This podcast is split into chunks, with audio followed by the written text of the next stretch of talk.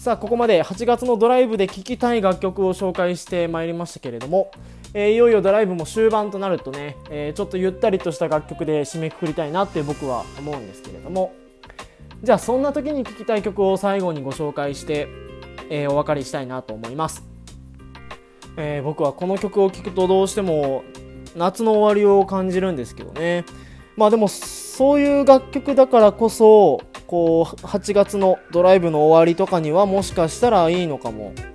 しれないですよね。えー、どうかな？皆さんはあテンションを上げたままでこうドライブを終わりたいのか？ちょっと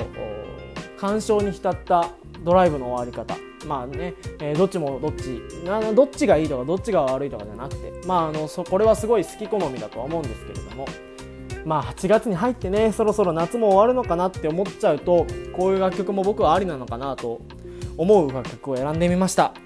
ポルノグラフィティグッバイサマーでお別れです。フレッシュバズポッドキャスト池上正樹でした。また次回お会いいたしましょう。